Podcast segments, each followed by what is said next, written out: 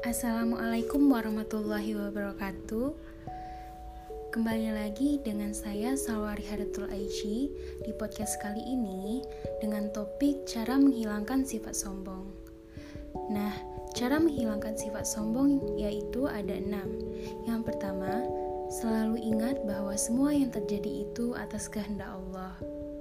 Yang kedua, selalu ingat semua yang kita punya hanyalah titipan ketiga, selalu merasa bahwa diri banyak dosa. Yang keempat, khawatirlah jika amalan yang dikerjakan tidak akan diterima. Yang kelima, banyak mensyukuri nikmat Allah. Yang keenam, selalu ingat dunia hanyalah sementara. Nah, teman-teman, mari kita hilangkan sifat sombong dengan cara keenam cara tersebut. Sekian dari saya. Wassalamualaikum warahmatullahi wabarakatuh.